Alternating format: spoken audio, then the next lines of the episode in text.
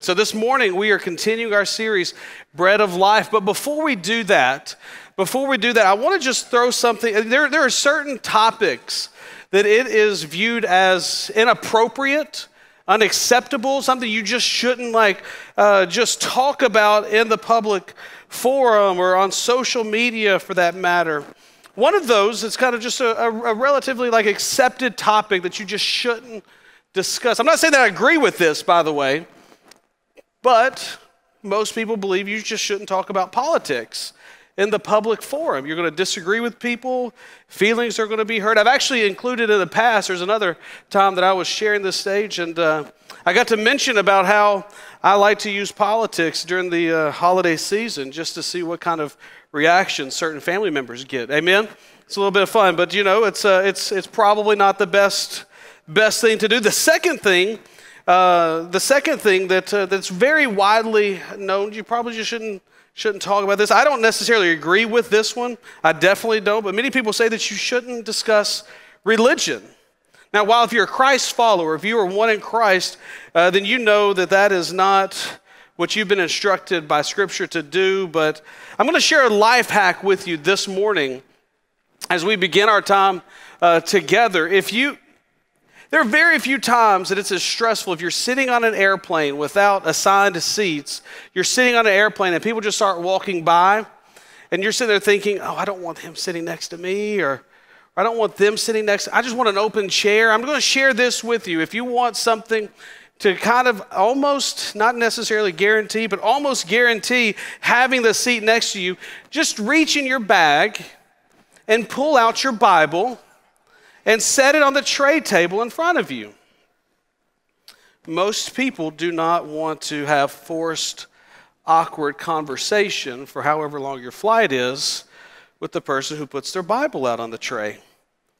Now, I do have to warn you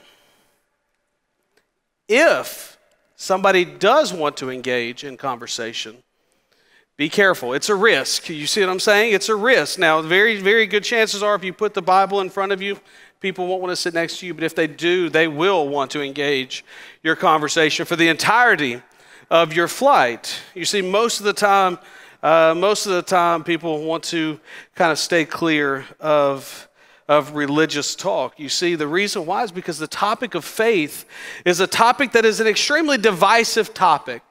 Just like politics, more so than politics, faith is a topic that will divide up families, will divide up friends, will, uh, will cause some of the most just graphic arguments on social media.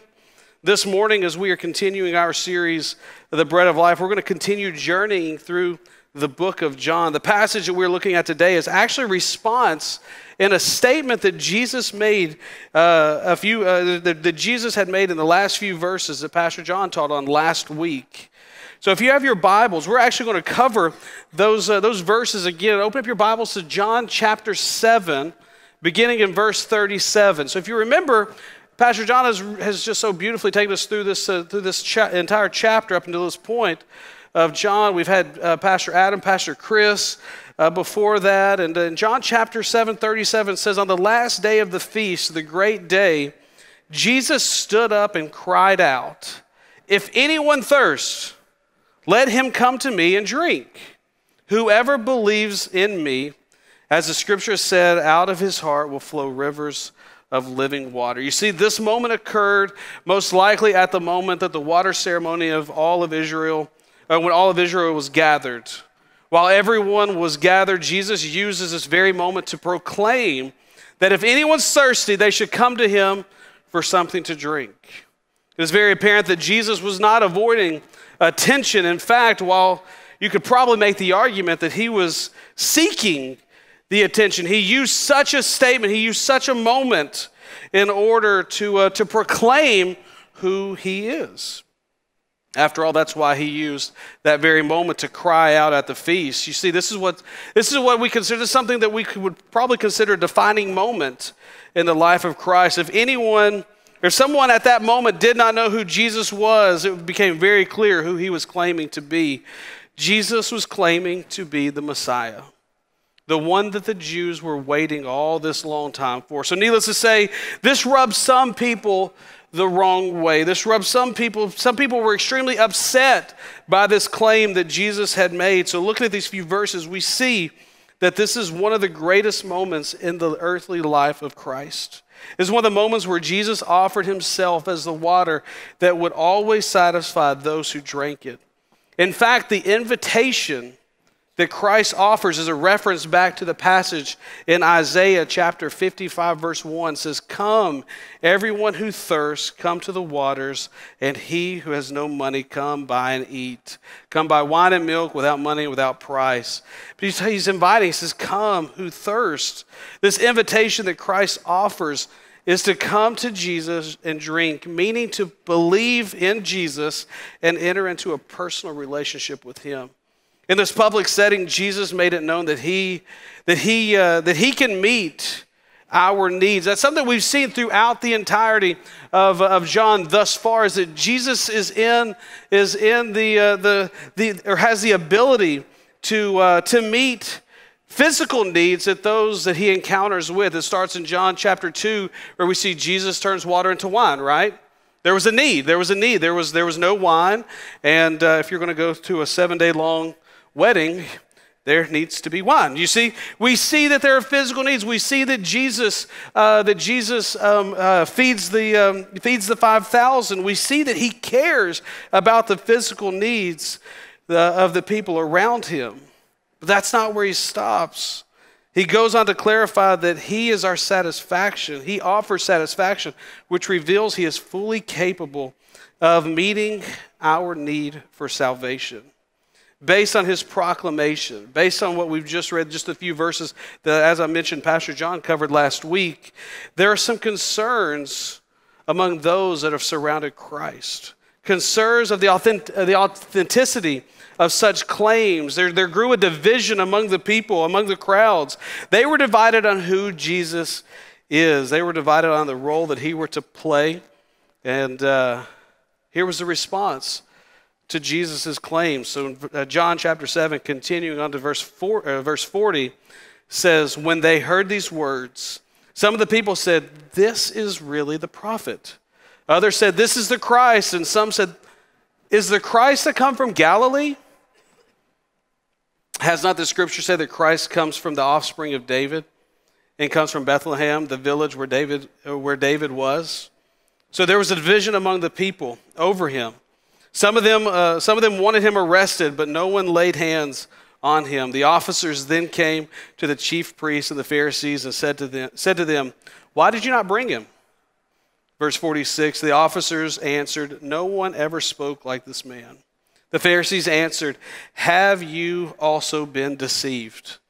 Have any of the authorities or the Pharisees believed in him? But this crowd that does not know the law is accursed. Nicodemus, who had gone uh, to him before and who was, a, and who was one of them, said to them, verse 51, Does our law judge a man without first giving him a hearing and learning what he does? And they replied, Are you from Galilee too? Search and see that no prophet arises from Galilee. Let's pray, and then we will begin our time this morning. Heavenly Father, God, we just we are grateful for the opportunity to be here this morning as we get to open and read and study your word together. God, we're grateful for the opportunity that we live in a country where we can do so freely. So this morning, God, as we uh, as we dive into your word, my prayer is that we will focus on what uh, focus on this text, focus on what it meant then, what it means now for us, knowing that it is still relevant for us this morning. God, I pray as I always do, God, I pray that you'll let the words of my mouth and the meditation of my heart be found acceptable in your sight, O Lord, my strength and my redeemer. In Jesus' name we pray. Amen. So, as I mentioned earlier, the comments that Jesus made in verses 37 and 38, they were extremely controversial. In fact, by, the, by claiming to be the Messiah, these comments uh, at issue led to the crowd's reaction, which was that they were unsure about what had taken place. So the people were, were divided. If you're taking notes this morning, our first point is that the, the human expectation of Jesus has and continues to pale in comparison to his glorious reality.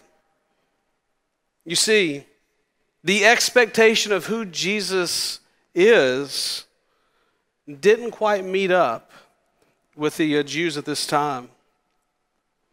One of the worst things a celebrity can ever say and get recorded, get video footage of, whenever someone confronts them, one of the worst phrases a celebrity can ever say is, Do you know who I am?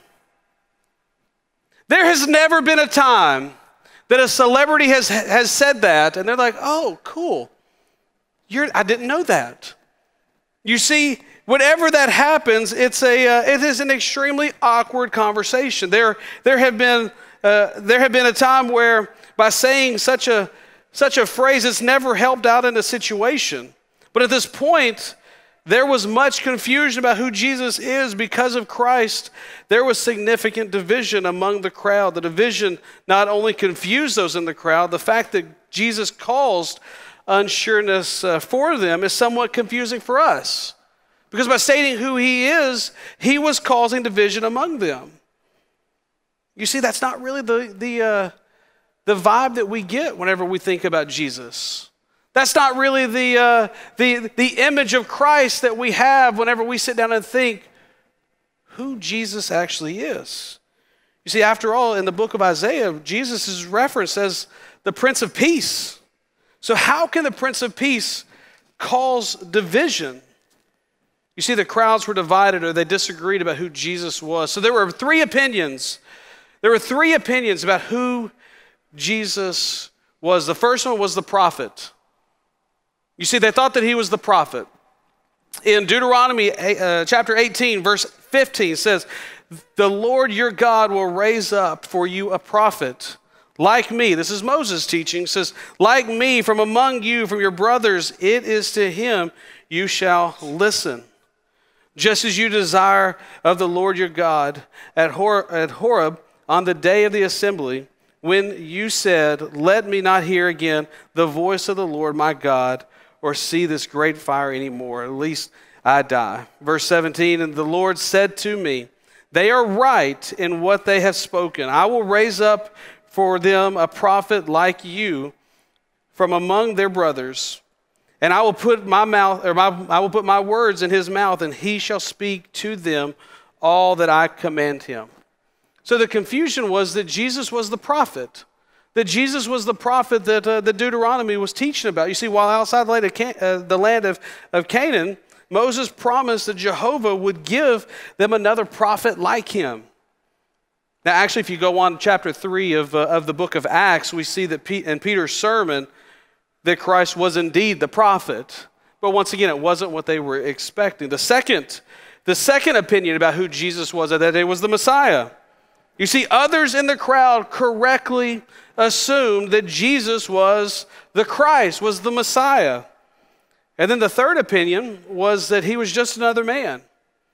And this is important to point out that it's just another man because because they thought that, uh, they thought that Jesus was just another man because they assumed incorrectly. You see, the scriptures taught that the Messiah was to be born in Bethlehem, but some in the crowd wrongly assumed that Jesus was born in Galilee because that's where he was residing at the time. So they were confused. They said, Is this guy uh, not the, uh, I mean, is the prophet to be born in Galilee? We thought he was supposed to be in Bethlehem. You see, they had no idea what to think about, about who Jesus was. And back in the fall of 2000, there was a product that was launched that to still this day is considered one of the uh, biggest commercial flops of all time. I remember this because uh, uh, I, was, I was a child then or, or a teenager. Heinz launched colored ketchup. Does anyone remember this? We've got a picture of it. Colored ketchup. Anyone remember this? Yeah, so they decided for whatever reason that we needed green ketchup and we needed purple ketchup. And for whatever reason, these guys who make a lot more money than I thought that kids would really enjoy ketchup if it were purple. The problem is, it tasted the exact same. It tasted the exact same as regular ketchup, but there was something in our mind while eating purple or green ketchup that it just tasted nasty.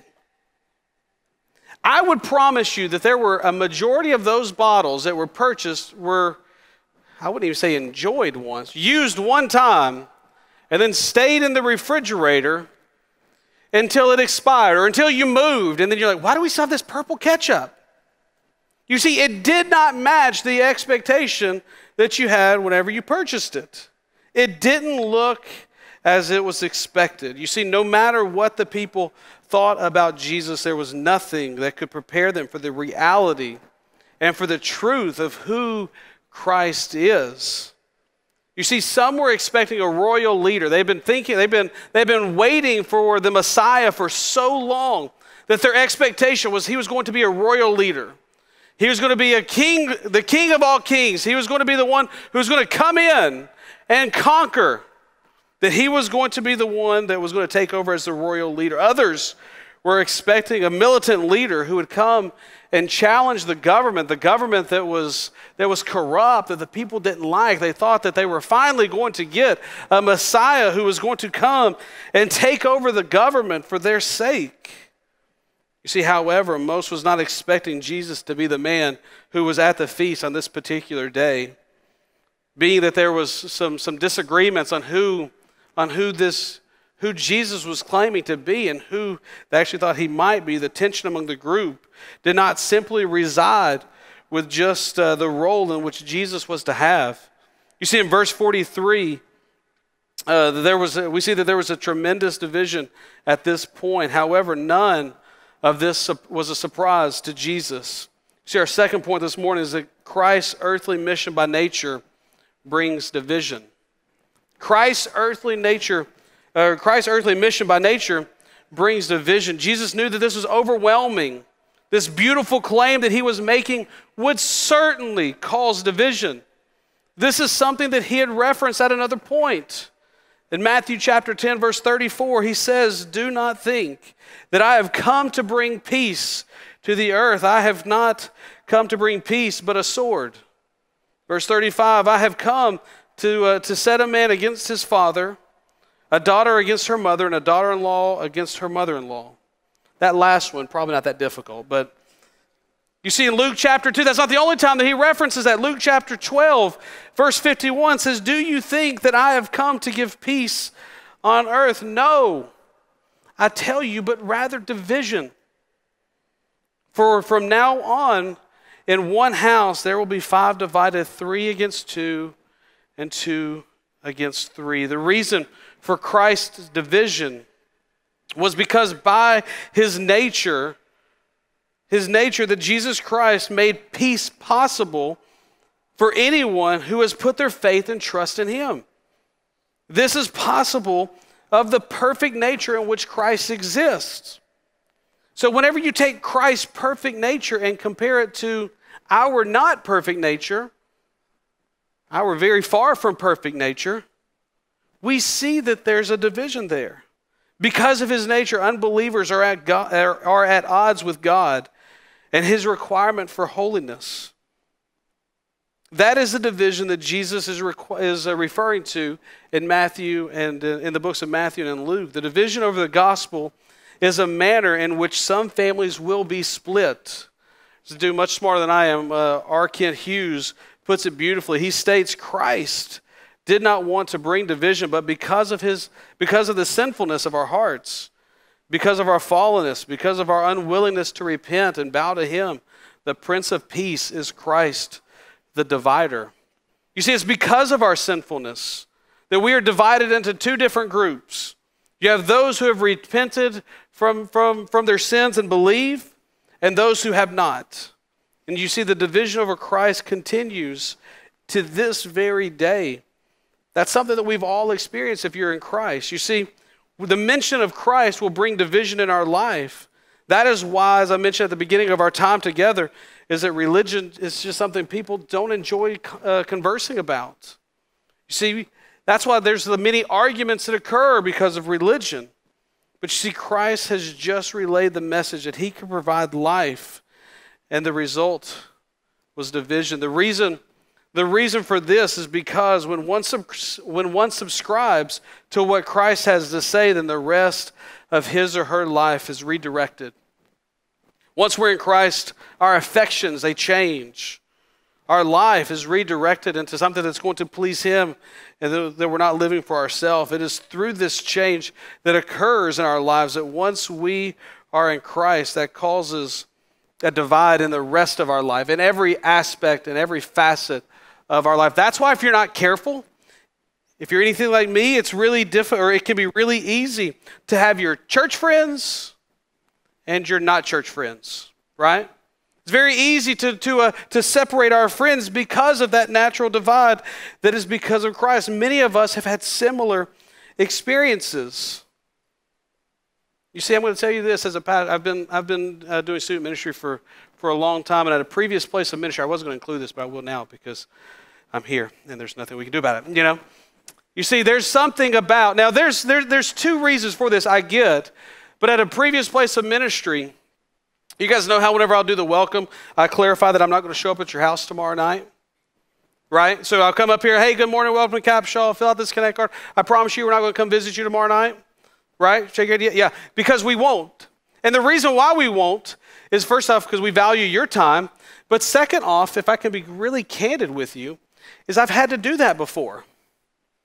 And there are very few things as awkward as going to someone's house and hearing them say, Be quiet. The people from the church are here.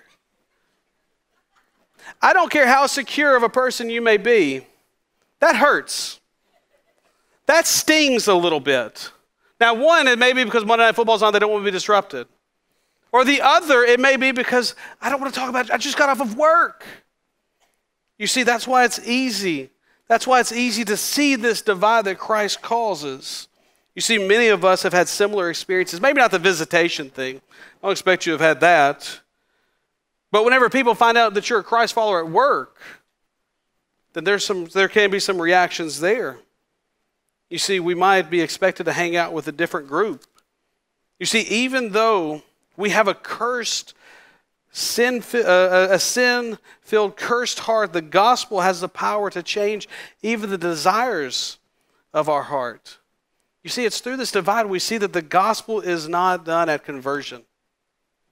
You see, whenever we have an encounter with Christ, that doesn't just stop the moment that we uh, become a Christ follower, the moment that we've that we felt God drawing us back to Him, and then we and, and then we enter into a relationship with Him. We're baptized. That's not when the gospel stops.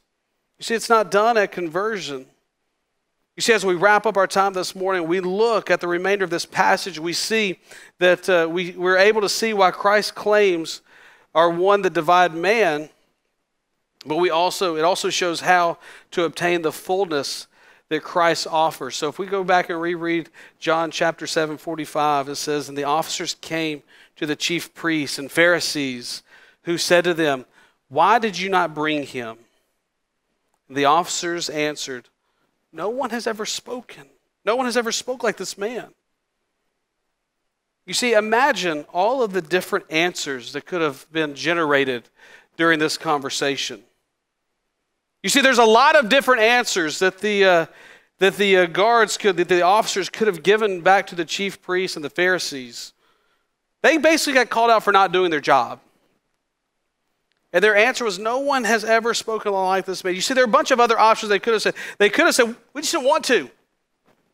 Another one, we, we feared that if we did that, the people would riot, people would go crazy. You see, all of these could have been legitimate responses. However, the real reason why they did not bring Jesus in was because they were simply overwhelmed by the presence of Christ. They were blown away by his teaching. This reveals that there was, that there was a disconnect between the Sanhedrin and their guards. Rather than not writing Christ off as the Messiah like the Sanhedrin did, the guards listened to his teachings. They heard the message of the gospel. They heard that Jesus can satisfy.